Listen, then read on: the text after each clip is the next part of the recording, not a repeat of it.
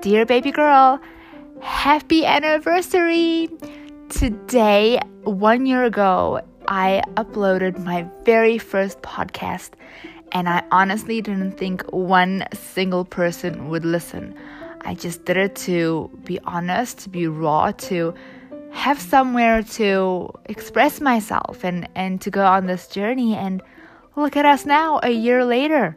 We are a whole group and we are getting stronger and bigger as time goes by. And wow, it's been a crazy year.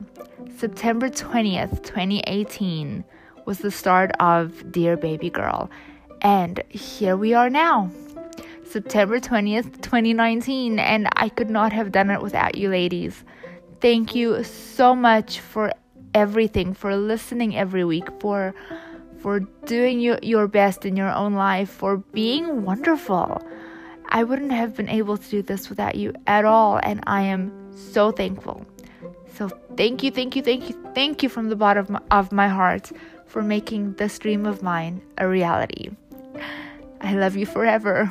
bye. Oh, wait, before I say bye, actually, I am going to insert just after this little episode, if you want to hear it, the one minute and 11 seconds of the very first clip that I recorded. And honestly, it is nowhere where we are now. It was supposed to be like a story time, you know, hence Dear Baby Girl. And then it evolved and you became my baby girls and together we decided to literally went from being depressed to figuring out there was something missing to figuring out that for me that thing that was missing was writing to figuring out how to turn that dream of writing into a reality to uh, everything we've learned and how we're growing and how we continue to grow so my wish for us baby girl is that 20, 2020 September 20th, we will have grown so much more.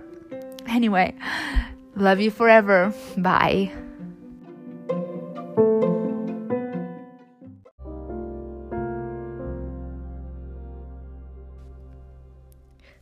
Dear baby girl, you haven't been conceived yet, and you may never be. And yet, without you even being conceived, I want you and I long to be your mom. It seems too much to ask of God. I prayed so much for your brother, and I have him. But now my heart, my heart still wants you, baby girl. I want to be your mommy more than anything in the world. And I don't know if it's possible.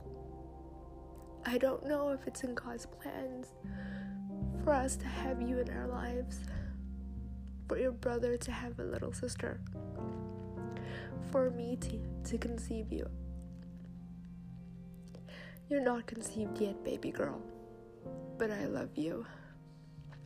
It sounds so crazy to love someone who who doesn't exist, who might not exist.